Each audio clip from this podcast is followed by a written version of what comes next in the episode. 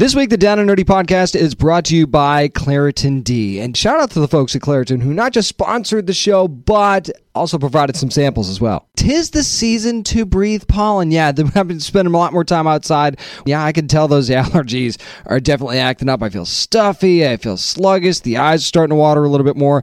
That's why I'm turning to Claritin D. Look, it's definitely helped me relieve my symptoms. It seems to work really, really fast for me as well. It's designed for serious allergy sufferers. Claritin D has two powerful ingredients in just one pill that relieve your allergy symptoms and decongestion in your nose so you can breathe better. And hey, I'm noticing a lot of that right now. As a matter of fact, I'm looking forward to be able to enjoy much more outdoor time this spring and summer. A lot of that has to do with Claritin D.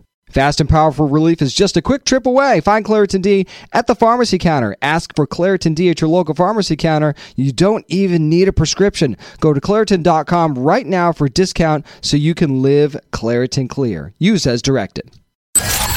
Spanning the nerd world and feeding your fandom. It's time for the Down and Nerdy podcast. Here's your host, James Witham. Seems like a good week to take a wonderful journey. It's episode 484 of the Down and Nerdy podcast. I'm James Witham, and you know, so fun talking about a great comic story last week. I thought I'd do it again this week. I get a chance to sit down with Marc Bernardin. You might know him for his, you know, teamwork with Kevin Smith on some of his projects. He's also written TV, movies, things like that. Well, did you know that he's got a graphic novel from Dark Horse called Adora and the Distance? It's an amazing fantasy story about a young girl who goes on a journey. She's royalty, but she doesn't necessarily feel like royalty, sort of thing. I don't want to spoil anything else. In case you haven't had a chance to read it yet, the first volume is available from Dark Horse. I sat down with him for an exclusive interview at Comic Con, so I wanted to share that with you this week. And is there going to be a volume two? I guess I'll have to ask him. See if we can pry that out of him. I'm also going to talk about the first couple of episodes of the Ahsoka series.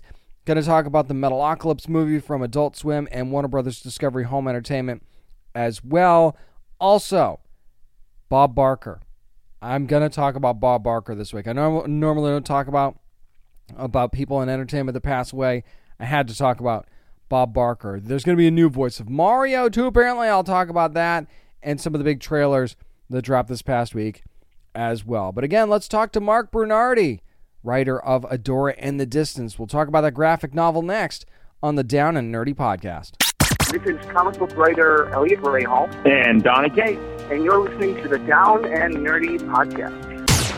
One of the things I love about Comic Con is being able to revisit books that maybe you didn't get a chance to read or maybe you haven't read for a while. And Adora and the Distance was certainly one that popped up on my radar. Thanks to the folks here at Dark Horse. And when I saw Marc Bernardin was going to be here talking about it, I was like, I got to get this guy over here to talk about it. Marc, how you doing, man? I'm doing incredibly well. I cannot feel my feet anymore. My knees are powder and my back is fused, but the, the spirits are high. It's a Comic Con. I was saying I, have I've never felt my age more at a Comic Con than I have this year. That's kind of where I'm at right now. Yeah, for real. So, talk about the journey for this book too, though, because it started out digital, and then you wind up getting the trade paperback from Dark Horse. So, talk about the progression from going from digital to this trade. Yeah, I mean, it's it's it, it was always the hope. It was always the dream, uh, at least for me, because I'm an I'm an old enough person um, that comics almost don't feel like comics until you can hold it. Excuse me, and that is no denigration whatsoever to anybody who makes web comics and anybody who lives in that digital comic space that is just me, as you know, the dude who, who whose first comics were like Savage Sword of Conan, yep. and the Secret Wars, and like the early '80s. That's kind of just how I my body interprets the thing to be real. And so, comiXology Originals was a wonderful program. They were incredibly good to me. They let me tell the story that I tried to tell for a very long time, and they were the right place at the right time. And when they told me, it's like, oh yeah, and we're also going to output prints to Dark Horse. It's like Dark Horse. Yeah, Ooh, that's sexy. Thank you. I want to be a Dark Horse comic. For sure, for sure. for anybody that might not be familiar with the story, though, talk about it a little bit. Introduce us to the story for somebody who might be coming to this fresh. Um, yeah, Adora and the Distance is uh, it's born of my love. Um, for fantasy, for high fantasy, for Lord of the Rings, for The Hobbit, for The Princess Bride, for for any any quest story. And so it's about a 10 year old girl who lives in this sort of fantastical um, port city in Spain. Pretend, whatever, we made up all the names. Um, but who is sort of called to destiny by her dreams, which tell her that there's a force called the distance that's coming, it's going to erase everything and everyone she knows and loves. And so she takes it upon herself to quest to find a way to, to save everything. And along that course of that quest, she meets a bunch of knights and ladies in waiting and underwater pirates and lava monsters and all kinds of cool, fun, weird things that one encounters on a quest story. It is also the story of uh, an autistic child who is learning to progress through the fantasy world of her own creation into the quote unquote real world. Sorry, I may or may not have spoiled the end of the book. Um, so it does operate on these two sort of wavelengths. You know, one is born of my love for, for quest stories, the other born of my love for my daughter, who is on the spectrum. So obviously, this is a very personal story for you, and, and I have a son that's on spectrum as well. And when you encounter things like this, it, it, there's there's always a, a, certain I shouldn't say always. There's usually a certain tone to it. It's more of an in-your-face type of thing, something like that. But this book is not like that at all, and I just adore this character so so much. So so, how are you able to? You feel like weave that weave those two things together so perfectly because I, I love the way that you present her and her story and who she is. I think it's just beautiful. Yeah, I mean, I, I knew very early on, like when when my daughter was diagnosed, and as a writer, all of the life that you live is part of the grist for the mill of the stories you tell. And so, writing about autism, writing about my experience was probably something I was going to do, but I knew I didn't want to be the focal point of it. Like, I'm the least interesting person in this story. Um, the question that I have and still have and haven't answered is what's going on inside of her head. Yep. And this, for me, was the this is my version of it. This is my imagination of it. And so I didn't want it to be about that, but I wanted autism to be a part of that story. Um, and I was also very mindful of telling a kind of ableist story from an ableist perspective when the, the autism community, the community on the spectrum, is a vast one. And you know, if you meet one kid with autism, you met one kid with autism. That's exactly right. Because it manifests in so many different ways. So, you know, I was just hoping to be to be kind of fair and candid and um, sort of open arms with this story to be able to invite people in who either have no experience with autism, who have deep lived experience with autism as either a person on the spectrum or family member or friend or what have you and just let everybody kind of come to the story as they want to. If you know nothing about it and you just want to have a quest story, it's there. If you just want to like find the metaphors and the parallels within the two lives, they're also there too. Um, but it was important to not shut anybody out um, and to maybe allow people to understand a little bit of what that life might be like. I gotta say, the heart of this character of Adora is it's very rare to find a character with this much heart. Never mind at 10 years old. I mean, minor spoiler here. When she's having dinner with prisoners down in the dungeon and she's royalty, you just don't see that. So, how do you have a character with this much heart that is just one of the most altruistic characters I think I've ever read in anything? Yeah, I mean, it's it's it's the. Uh, I do believe that kids are inherently good and if they turn bad, it's because they were raised bad. Um, and so I think that if you, at least in this story, we, we just present a child who hasn't known very much adversity, but who is curious about everything, um, and lets the world kind of teach her as it goes. And so she's open to everything and everyone, um, and she cares about everything and everyone. And and you find children like that all the time. Yep. You know, sometimes it's siblings, sometimes it's whatever, but they're just kids who just like, hey, how are you? You need anything? Like, can I get you something? My Like, kid- Do you want to play? My kid hugs people for no reason whatsoever. Because why just just hugs them. you? Yes, exactly. Why would you? It never occurs to a kid not to do so. That's right. Until we as parents tell them not Yep. to do so. And so, trying to imagine like what is the most kid kid you can encounter who just lives life as if it's a hug waiting to be given. Um, I, I found that just kind of aspirational in a way because we can't live that way. We have to lock our doors. But what if you didn't? You know, what if you could just be innocent? That is so so true. And talk about that dual innocence because she has her friend Esperanza who come goes along with her. Talk about that friendship between the two of them a little bit. Um, I, I, I do not have a lady in waiting myself. Uh, I, I it is not part of my upbringing to have uh, sort of royal courtiers and, and, and attendants. But I love that it was an older sister relationship, that it was a, a somewhat friendship plus. Um, because, you know, again, if you read quest stories, Frodo needs Sam. That's right. You know, you kind of need that the, the person, you know, Lone Ranger does well. Tonto doesn't need the Lone Ranger, but the Lone Ranger needs Tonto. Oh, yeah. Like Batman needs Robin. Like that that that twin pair.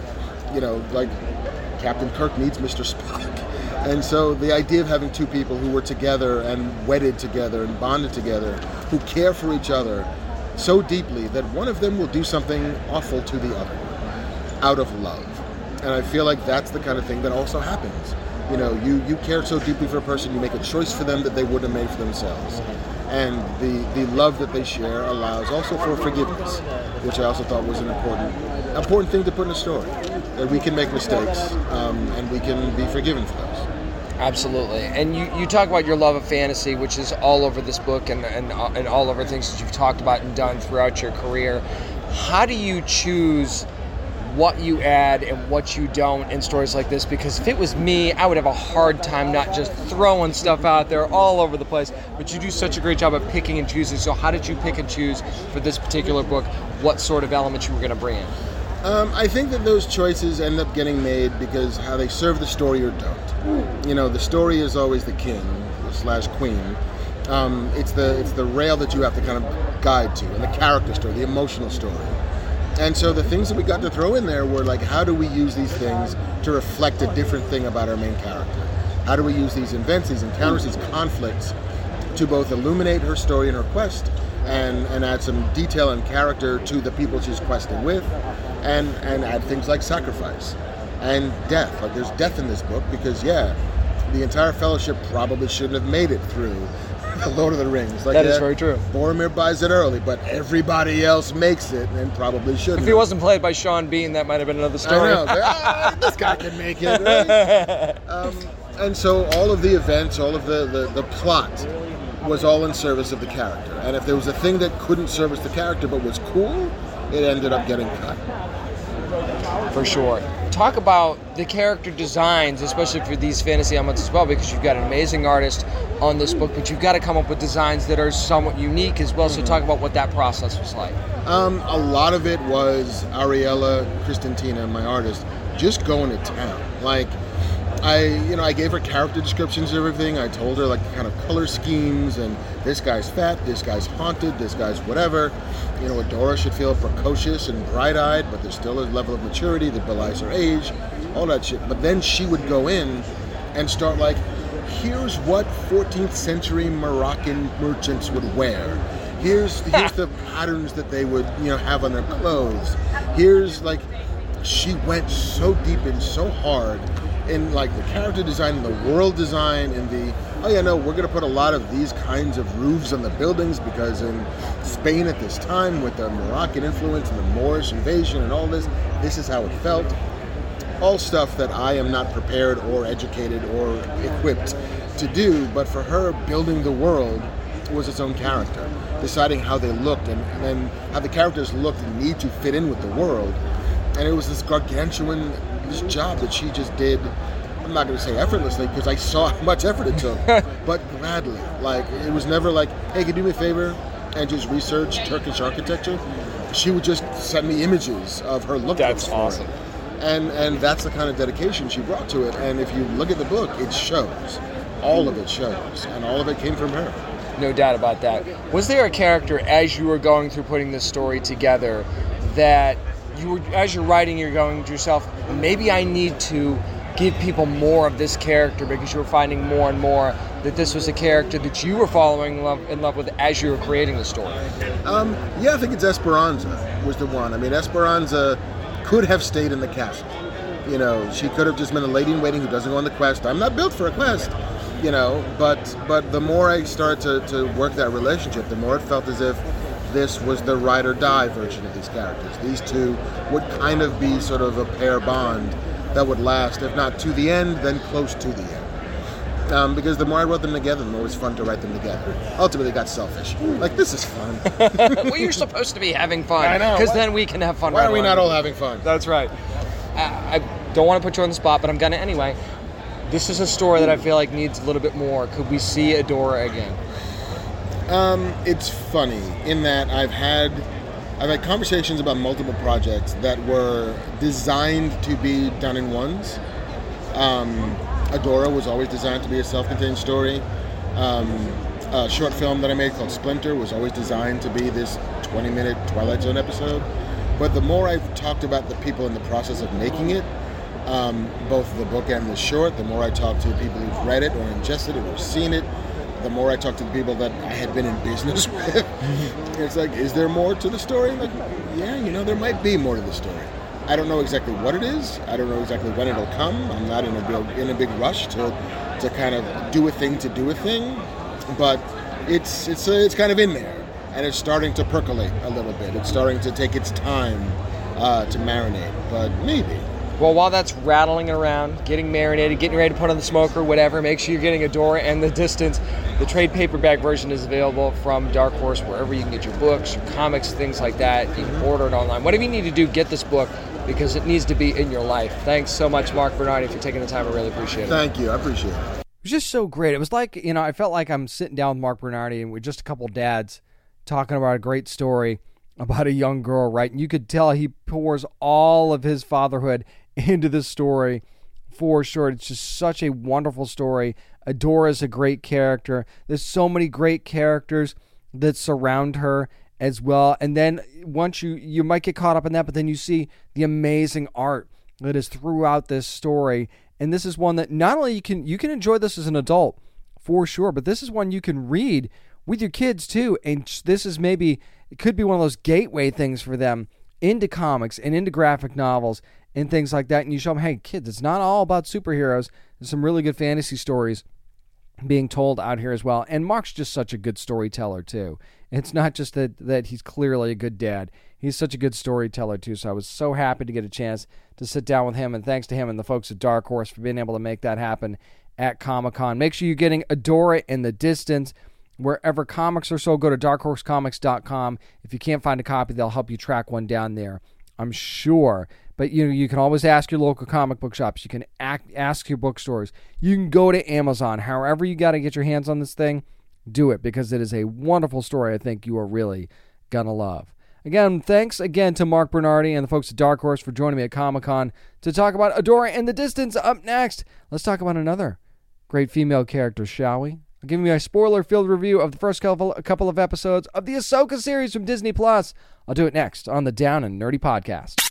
This is Vanessa Marshall, voice of Gamora on Marvel's Guardians of the Galaxy and Hera on Star Wars Rebels on Disney XD. And you're listening to the Down and Nerdy Podcast. Star Wars Rebels fans rejoice. Season one of Ahsoka is now streaming on Disney Plus. New episodes drop every Wednesday. Of course, they released it kind of early on Tuesday night, the first couple of episodes. But I wanted to do a spoiler filled review of those first couple of episodes since, you know, it's, you know, comes out in a couple days, the third episode, so I can't really talk about that one. But I did want to talk about the first two. And this one, actually, to me, I know everybody's stoked about this right now but I feel like it got started off a little slow for some reason. It kind of dragged on a little bit, and and uh, maybe it was because of you know Ahsoka was a little bit chilly in this, especially in the first episode. You could see, and, and obviously for for good reason, right? When you know that Thrawn is still out there, and you're trying to find the map and everything like that, and she goes through the trouble to get the map, and then Sabine loses it, sort of thing, and you know the tension between her and Sabine. So it was a little uncomfortable at first. I'm not gonna lie, but I just feel I felt like it dragged on a little bit, and I actually thought that it was interesting how we start off, kind of like how we almost always start off with something new from Star Wars, where there's kind of a siege on a ship.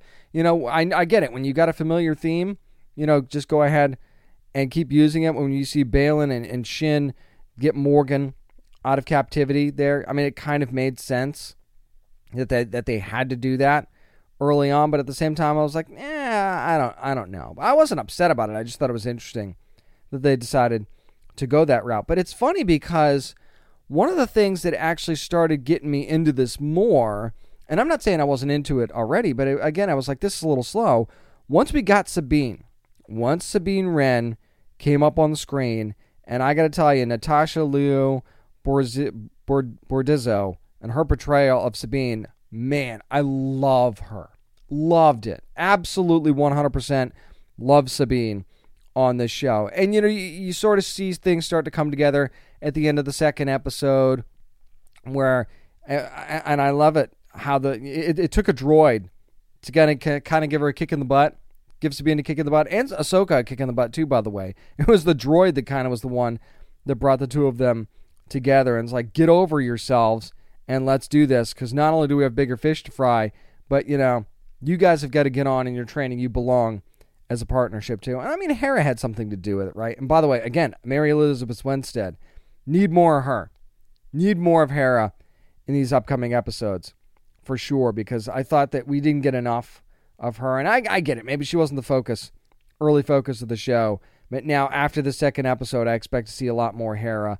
And it's not just the race to find Thrawn either. I thought it was interesting that they kind of pivot on that from what we were, what we've been shown in all these trailers, right?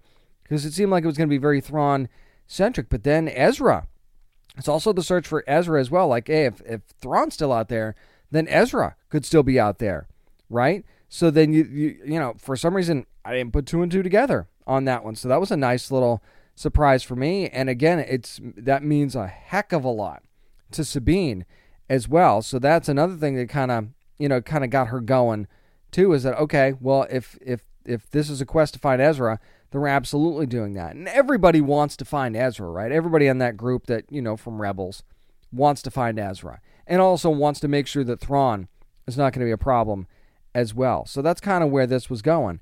And I will say that Baylan and Shin make a very interesting combo, especially Shin. She's got those dead eyes, man.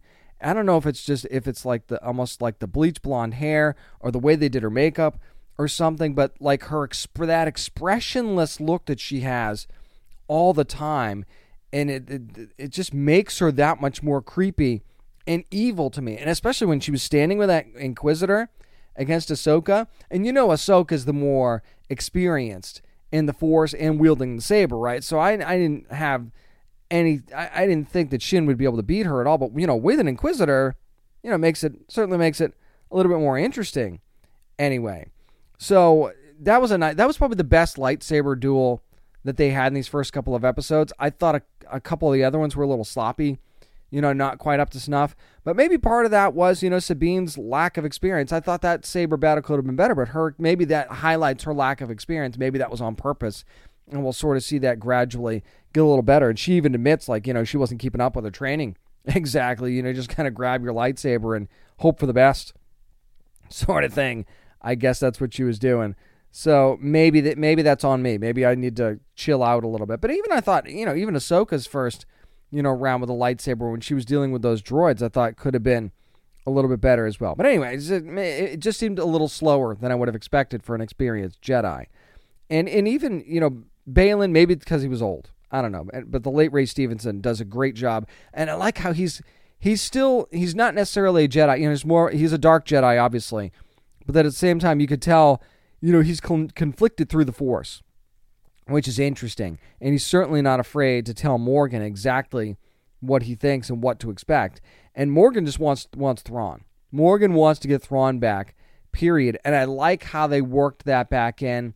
They brought the Battle of Lothal into this as well to tie that in, to be able to you know make the Thrawn story make sense a little bit more, and him being in exile, things like that. I thought that that, that was a very good way to bring that back about. But I, I really think they, I, at least I hope, they lean in to the relationship between Sabine and Ahsoka, and we dig deeper into Ahsoka's, you know, past as well, and that you know she walked away from her training, she walked away from Sabine, and you know, again, there's a theme here. Is this something that she needs to deal with personally? Is this is this an internal conflict that she needs to be dealing with? Before she can sort of move on because she's so laser focused on her duty that she's not really focusing on herself and that's something that's relatable for you know in everyday life that's not just a science fiction type thing that is something that you know many people could say that they deal with in their everyday lives. They're so focused on what needs to be done and not focused on themselves enough, and you know that can be that can be a problem. So I, I hope that we get a little bit more focus on that. But as long as we get more Sabine, more Hera, and them all together too, I think that that's really going to be great. And the action was decent, not great, I didn't think, but decent. I also thought the effects were okay. You know, I, I thought that you know some of the even the set pieces I thought was like that looks a little cheap. I'm not I'm just being honest. I thought that some and it was it was very subtle. Again, very subtle, not a huge deal, but I thought, man, they, they clearly the budget was not as high on this thing as I was expecting it to be because you compare it to like set pieces from The Mandalorian and it seemed like they had a lot it seemed like everything was a lot crisper, a lot better. And maybe it's because, you know, again, accelerate, you know, maybe there's you know, timeline wise it doesn't make sense to do that. I think it does. So I don't know why the aesthetics on one show would be that much, you know, would be purposely lower than it would be on another. But it almost seems like budget wise, The Mandalorian definitely had more cash to spread around than uh, the Ahsoka series did. But uh, you know, I get it. Maybe that's not the focus of this thing. And and I'm not going to say, hey, the set pieces aren't don't seem very good, so I don't like this show. No, I'm in it for the story and I'm in it for the ride. So don't get me wrong. I'm just saying there were little things here and there that made me go, huh. I wonder why that didn't look a little bit better than it did. But you know, hey, again, that's just me, and that's me nitpicking a little bit. It was still a good show. After a slow start, I thought it really picked up, especially in episode two. I thought they did a really good job with that episode. And now the chase is on. You know, the the key has been found, and now they know, or at least they think they know. Morgan and company knows where Thrawn is. But I love how Baylan basically told Morgan, "Yeah, Ahsoka's coming. She's going to be a problem." And I love the it would it's be a shame to kill her because there's so few of us left. Like like there's still like there's still you know a, a brotherhood slash sisterhood, right? Like just because he's a dark like he's a dark Jedi that you know they're kind of the same. No, they're you're not the same, bro. You crossed over, whether you want to admit it or not, or whether you think you did or not. You crossed over, dude. So you are not the same people for sure. But I think I got my eye on Shin. I really do because I don't know that she she kind of like she seems like she's going to obey orders, right? And she seems like she's going to take her master's lead, but at the same time, I kind of feel like Baylan's going to get conflicted at some point, and Shin's going to be like, "Hey, what you doing there?" And she's going to start to take over this, try to take over this whole operation. So I got my eye on her. Got, I'm watching her to see what happens, and I think that she's the one that we're going to see become more and more powerful as the show goes on. And her evolution, I think, to me, is going to be really, really interesting. And maybe will there be a rivalry that starts between her and Sabine, or is that like kind of a one off? I'm curious to see what they do with that as well. But I, I was going to watch this anyway, honestly. And You know that. It's Star Wars. And yes, I do get good vibes here. I do wish I went back and watched Rebels a little bit before I watched this to kind of refresh my memory a little bit and to kind of, you know, get back in that space again because I didn't. I didn't take the time to do that. I probably would have appreciated this more if I did. But the characters are there. The portrayals of those characters are very, very good. And that matters a lot as far as being able to enjoy this show if you're a longtime Star Wars fan. So yeah, the Ahsoka series every Wednesday on Disney Plus. Looking forward to see where the rest of this season goes. That's going to do it for my spoiler-filled review of the first couple of episodes of Star Wars Ahsoka from Disney Plus. Up next, going to dive into Adult Swim and talk about the Metalocalypse movie. I'll do that next. I'm James Witham, and this is the Down and Nerdy Podcast. Hey there, this is Justin Bartha. I made a funny new podcast, King of the Egg Cream. It has the greatest cast in the history of podcasts with actors like Lewis Black. I'm torn by my feelings for two women. Bobby Cannavale. You can eat it or if someone hits you, you can put it on your cut. Melanie Lynskey. I wonder what these marvelous things are that look just like boiled chicken feet. Jason Ritter. I can break things and pick locks and kill people. Michael Stuhlbarg. The whole point is to inspire people that they should make themselves better. Ari Graynor. No, don't whet its appetite. What are you, an idiot? Me, Justin Bartha. That's not just any egg cream, that's a Lemke's special. And all narrated by the hilarious Richard Kind. This is the story of Harry Dalowitz and how he rose from nothing to become New York's King of the Egg Cream. So if you like funny true stories, come listen to King of the Egg Cream, available wherever you get your podcasts. I'm Haley Mancini. And I'm Jake Goldman. And we are writers for the Powerpuff Girls. And you're listening to the Down and Nerdy podcast. Yeah. Hoping for the sweet sounds of salvation. Metalocalypse Army of the Doomstar now available on Blu ray and DVD and digital HD from Warner Brothers Discovery Home Entertainment.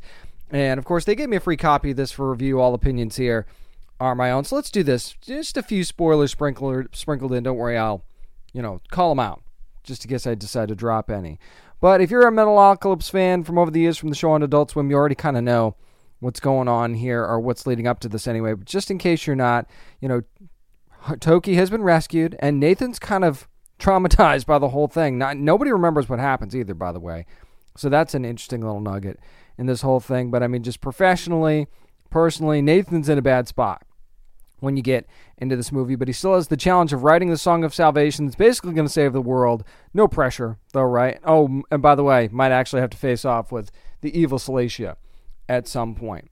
Here's the deal, though. You know, normally I would try and give like a really professional review of this or something like that, right? But I, it dawns on me that if you're a Metalocalypse fan, or if you're even kind of interested in this, you kind of just want to know does it suck or does it not, right? I think that's kind of where we're at with this. That's just kind of the fandom for this show. So I will tell you right away that it does not suck. It definitely does not suck. Visually, I mean, the animation in this thing is is friggin' insane. It's really, really good.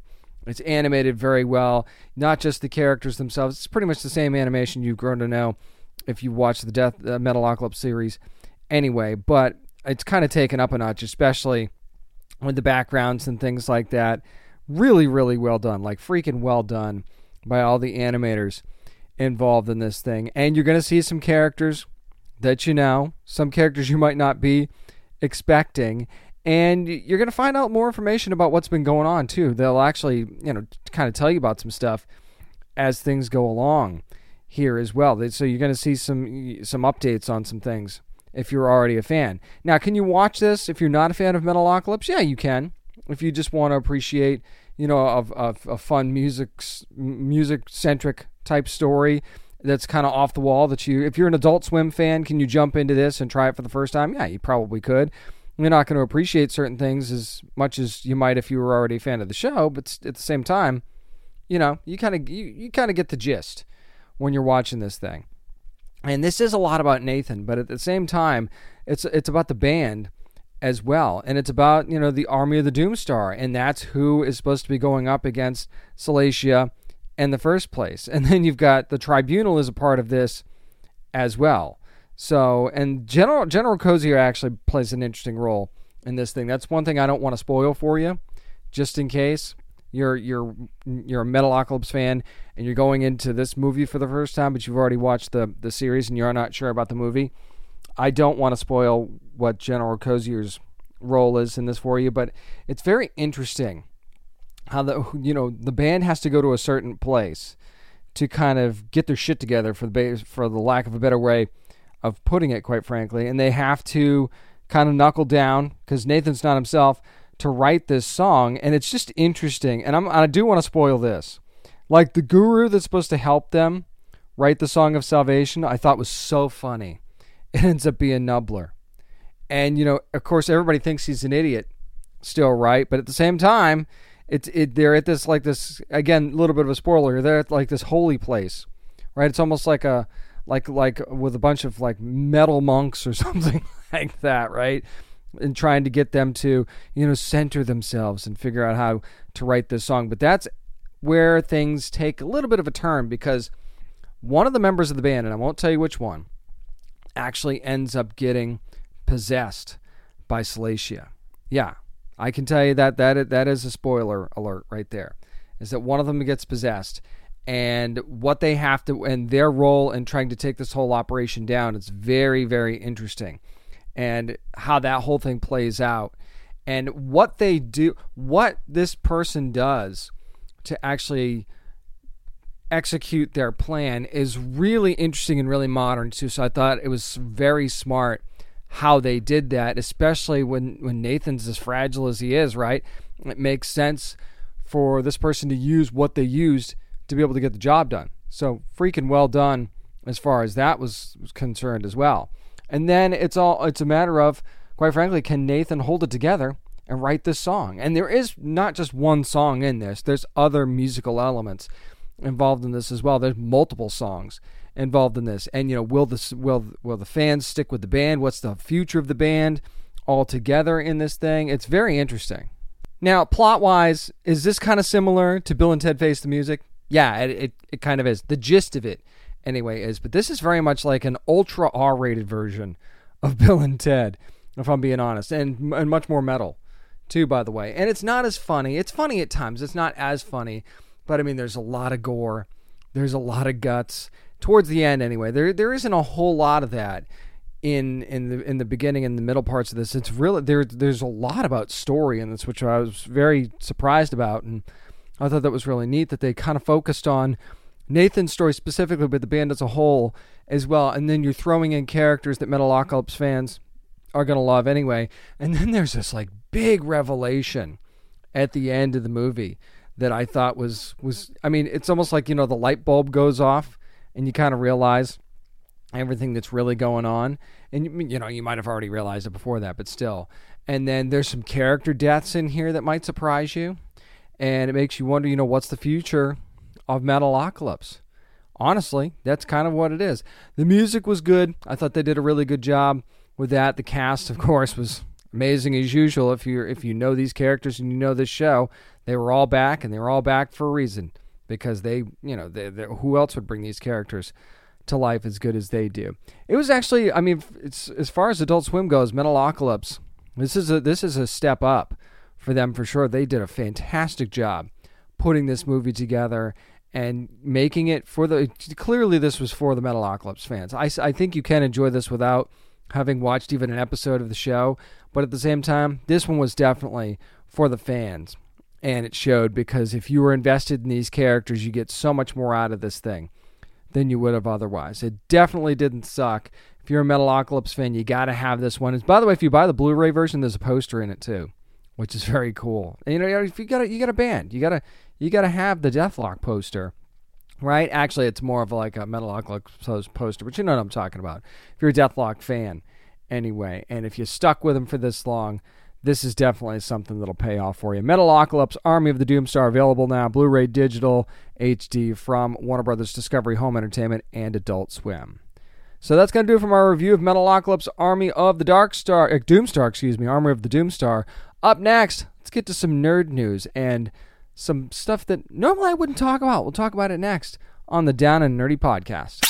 Hey there, this is John Layman. You are listening to Down and Nerdy podcast. Coming on down for the final time. It's time for nerd news. And usually I don't like to talk about, you know, people that have passed away on the show or anything like that, but there are some notable exceptions and I thought that this was one of them quite frankly. Bob Barker passed away this past weekend at the age of 99. So you want to talk about a guy that lived a full life. Bob Barker at 99 certainly did that. But I, one of the reasons I wanted to talk about this was, quite frankly, there are few people, and it, whether it be celebrities, whatever, that are a part of almost everyone's life at some point. And I think Bob Barker was one of those people that just sort of transcended that and was just a part of everyone's life. Think about it.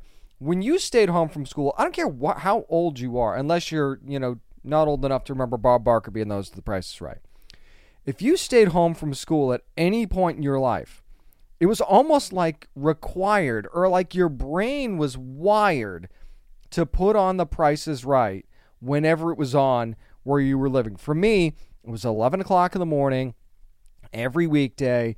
And for some reason, whether I was homesick or what, for whatever reason I was home, it was always Price is Right time. And part of it was because, you know, game shows are fun. Let's just put that out there right now. But there was just something about The Price is Right and the way Bob Barker brought that show to life. Him and Rod Roddy, remember? They, they were just the perfect combo together. You know, come on down. And then Bob just had this way about him with everybody. And he was just a, a fun guy He made it so simple. You know, he told us how to control the pet population by having our pets spayed and neutered and all that stuff. Those these are things that are embedded into your brain because of Bob Barker, right? And it to me, it's just he, no matter what you're a fan of, you know, whether it be nerd culture, whether it just be, you know, you you love game shows, you love entertainment, whatever. Bob Barker is a guy that reached out to all of those things and just one of, was one of those things that people were universally a fan of.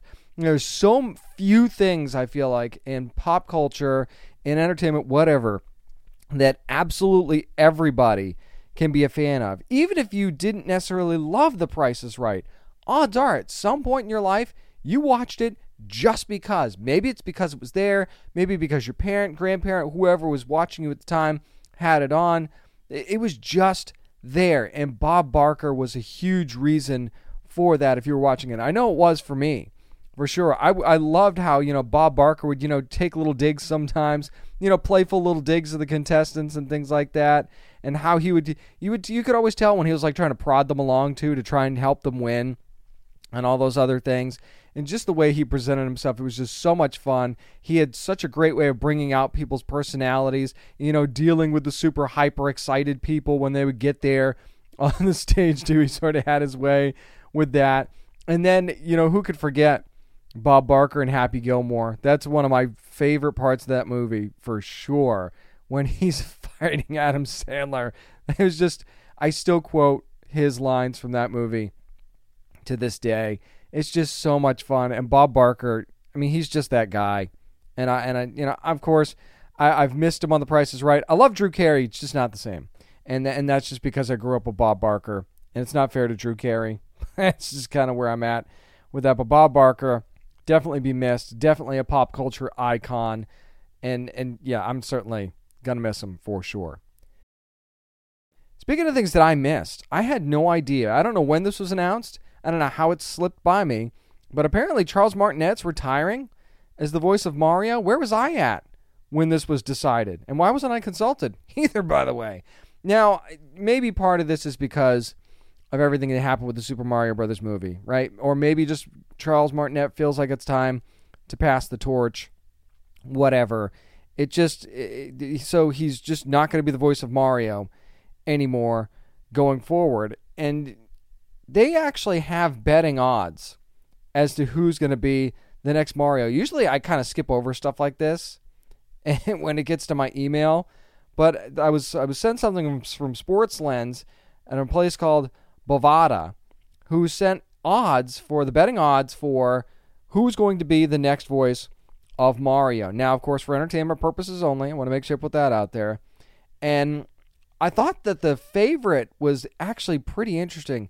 Dan Castaneda is the favorite at 30 to 1 odds to be the next voice of Mario. And I'm like, from The Simpsons. Yeah, and you know what? I could actually see that. That kind of makes sense to me. I could see him being a, very good Mario, actually. And then you've got Chris Pratt at 41. That's just consistency. But here's the deal Chris Pratt's not going to have time to voice Mario in all these video games. So unless they're going to use, if, unless he agrees to like an AI type thing, which I can't imagine he would do, I just don't see it being Chris Pratt. He'll still be the voice of the character in in the movies, I'm sure, but as far as video games go, I can't see it. Nancy Cartwright was also on the list at 40 to 1. So we've definitely got a Simpsons connection. Hank Azaria was 60 to 1. Pete Davidson was 50 to 1 and I really really really hope that doesn't happen. But some of the other names on this list made me laugh. Nick Cage is on this list. Al Pacino is on this list. Trey Parker and Matt Stone from South Park. Joe Pesci, I thought was hilarious. I, I, I almost want that to happen once, just so I can hear it. We also have Robert De Niro was in here. John Cena was on here as well. Matt LeBlanc from Friends was on here. Seth MacFarlane's even on the list. 101 odds, but still. Stanley Tucci, I thought was an interesting choice. Bradley Cooper. So, I mean, I actually wouldn't have thought off the top of my head of Dan of Dan Castaneda, Castaneda, and it just makes a lot of sense, doesn't it? I actually think that Dan would do a really good job at it, and I, I think that you you see her okay, Nancy Cartwright, yeah, okay, don't don't count her out because that's actually an interesting one. But if if Chris Pratt really wants to fully embrace this role, then maybe he will decide that he's going to make time to do this. Although, you know, voiceovers for video games, even if it's something for Mario, it's kind of time consuming, right? So maybe he'll do it, maybe he won't. Maybe there is uh, one of those things where you can just, you know, sort of dub sort certain things and just get royalties every time it's used or something like that. And you wouldn't necessarily have to go into the booth to do this every single time. So, yeah, I think that the betting odds are, are very interesting. I think it's fun. I'm going to miss Charles Martinet, though, no matter what. I'm gonna I'm gonna miss him as voice of Mario. I'm glad that they gave him a, a, nice cameo role in the in the Super Mario Brothers movie. I hope that he continues to do stuff like that on occasion, and I hope this isn't retirement from him from voiceover altogether because he's just he's so good. He's so good at it, and I'd hate to lose him for sure. Here's something that, as a fan of physical media, I think is really interesting. Did you know The Mandalorian season one and two, Loki season one, and WandaVision are getting physical release? Yeah, and they're steel books too, which makes it really, really nice. And I think it's a Blu-ray and 4K. And and you can correct me if I'm wrong on that. Loki's going to be the first to come out on September the 26th. Then then WandaVision will happen on November the 28th, and then you've got the Mandalorian season one and two will drop on December the 12th. This is interesting to me for a couple of reasons. First of all, they they probably had no plans to do this ever because why would they, right?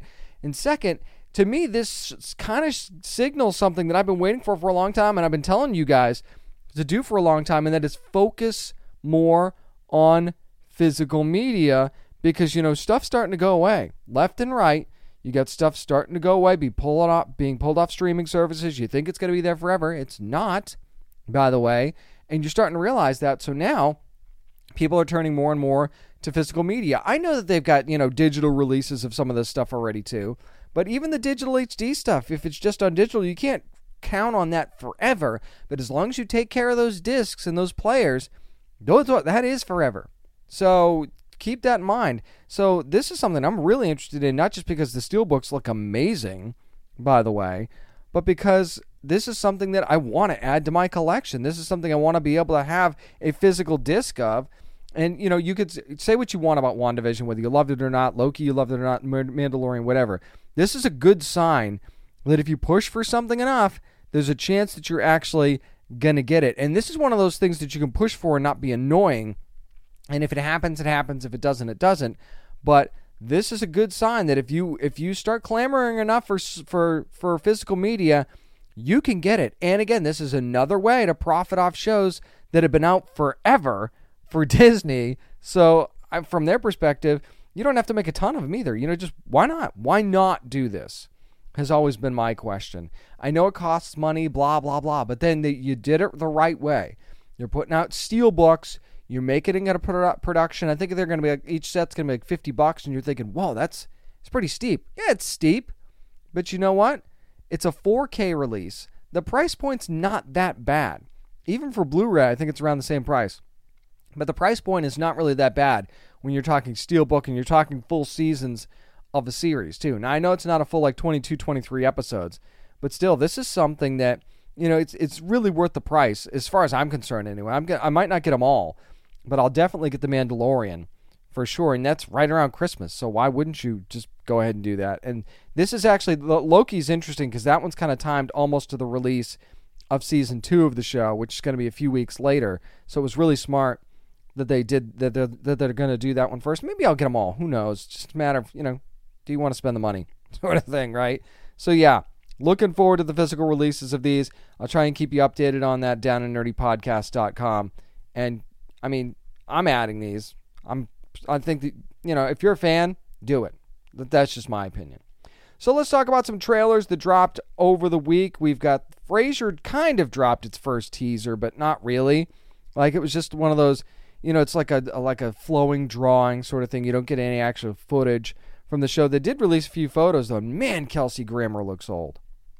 No shade to you, Kelsey, but at the same time, I mean, seriously, it's just it's interesting to see him eh, eh, you know because when you th- you think Frasier and your mind goes back and you forget it's been so many years since he's played this character and you've seen Kelsey Grammer and other stuff before you knew how how, how old he was but he just looks so much older in these pictures for some reason And of course, you know, he, he's moved back to Boston. His his Frederick's a firefighter now, and you know maybe there's some you know clashes there, sort of thing. And apparently, it's it's teasing you know this new chapter in his life, which we we really don't know what it is. There's new challenges, new friendships to forge, and an old dream or two to finally fulfill. Those are things that are from the description from the show. And people are speculating based on this teaser that, you know, Frasier's returning to Cheers. Now, does he buy Cheers? Does he like go into part partnership with Freddie to buy Cheers? Because you know, and you see the beer sign in one of these things, you know, with with with one of with one of the friends. These and, and they're carrying the beer sign around, so that's kind of a winking at oh maybe there's something to do with a bar or something. So you don't really know, right? And you actually see one of the pictures that that is as with Frasier and a couple of his colleagues. They're actually in a bar, too. One of his, a couple of his friends. So I get the speculation. I don't think they'll go there. I don't think they're fully going to do that. But I'm interested to see what the dynamic between Freddie and Frasier are going to be like, since you know he, you know, Freddie went through all that schooling and all that stuff, and he's and he ends up being a firefighter and following more in in his granddad's footsteps. Who, of course, you know, Martin Crane was a police was a police officer, so it's not the same thing, but it's it's similar enough, right? So I'm just curious to see what the dynamic's going to be. They reworked the theme song. Part of me was upset about that at first, and then part of me was like, you know, new chapter, you got to do something a little bit different, especially if the show's not going to be exactly like the show that was before. And the first two episodes going to premiere on October the 17th, so we're going to find out soon enough whether or not this thing is going to be similar or not. And yep, it is finally happened. We finally got the first tease, the full first full trailer anyway, for Zack Snyder's Rebel Moon. That's going to be coming. Part one will be coming to Netflix on December the 22nd. Part two is in February. So this is going to be a two part movie, and it is very much inspired by Star Wars. I mean, there's like friggin' lightsabers in this thing too already. Although I would say, you know, you get winks and nods of Dune, you get winks and nods of 300, which I mean, of course you would because Zack Snyder, you know, did 300, so that sort of makes sense. And you see Sofia Boutella, who's the main character of this movie, who plays Kora, and she seems to be the focal point of this thing. And then all of a sudden, you know, this peaceful colony gets attacked by the regent, and she's the reason for it, and nobody knows that she's the reason for it. But now she's going to get this, you know, scrappy little band, scrappy little group together to sort of fight against the tyrannical forces. So yeah, this very much has familiar themes of Star Wars and things like that. But when you see this trailer, the aesthetic of Zack Snyder is all over it. The same type of imagery you see in 300 Man of Steel, just the way it's shot. You just look at this trailer, and if you didn't tell me this was a Zack Snyder movie, I'd still still know this was a Zack Snyder movie just based on the way that the friggin' trailer was shot. I mean, there's a lot of cool action, right? You see a lot of you know cool, cool mythical creatures. There's some science fiction type elements. Like I said, there's friggin' lightsabers in this thing. You know, you got ships. There's a couple droids that make their appearance. You know, it even has like a Tatooine type feel to it, a little bit too, with with the place that that this you know where this peaceful area, peaceful town is, is situated. So it's def there's definitely an attempt here to make a new Star Wars for sure by Zack Snyder. And is he going to be able to do it? I don't know. I mean, maybe it'll work out, maybe it won't.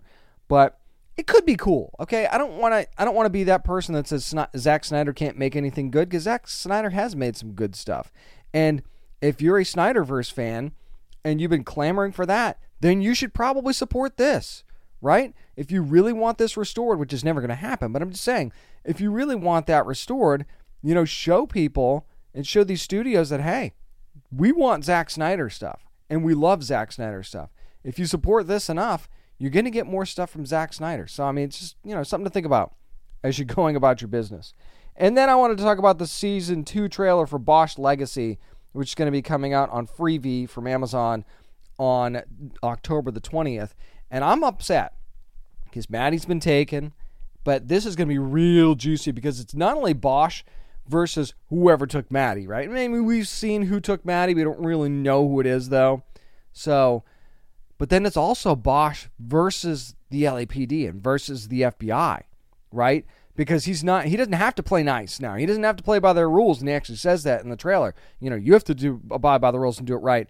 I don't because he's not a member of the police force anymore. So him and Honey are going to kind of, Honey Chandler are going to team up to try and find her on their own. And why wouldn't they? Obviously, that's his daughter, and he's going to find her one way or another. And I don't want to be that dude when he does find her because I'm guessing he's going to find her first. That's just a guess on my part. But you see the clash between Harry and the police. You see the clash between and uh, and apparently he's going to be him and Honey are going to be accused of something themselves that could slow them down. So there's a lot of moving parts in this season, and I'm and you see him pull back a sheet, you know, like, like he's getting ready to look for a body. And I swear to you right now, as I sit here, if something happens to Maddie, I'm gonna be really upset, like next level upset. I'm talking to everybody that's involved with the Bosch team right now. Don't you dare, don't you freaking dare do that to me because I'm not ready for that kind of drama. I'm not ready for that right now. But I'm so ready for season two, Bosch Legacy. Cannot wait to see that.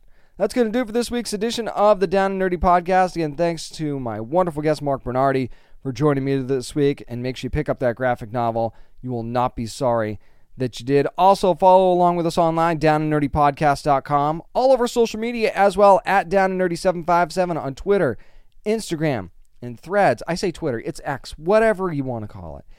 At Down and Nerdy Pod on TikTok, at Down and Nerdy on Facebook. Follow all over there. Thanks again for tolerating new shows going up on Monday. I appreciate that. Subscribe wherever you get your podcast and you won't miss one. So you don't have to worry about that at all. So subscribe on Apple Podcasts, Spotify, whenever you want to listen. I'm happy that you do. And remember, you never have to apologize for being a nerd. So let your fan flag fly and be good to your fellow nerds. Contained herein are the heresies of Radolf Burntwine, erstwhile monk turned traveling medical investigator. Join me as I uncover the blasphemous truth of a plague ridden world that ours is not a loving God, and we are not its favored children. The Heresies of Radolf Burntwine, coming January 2nd, wherever podcasts are available.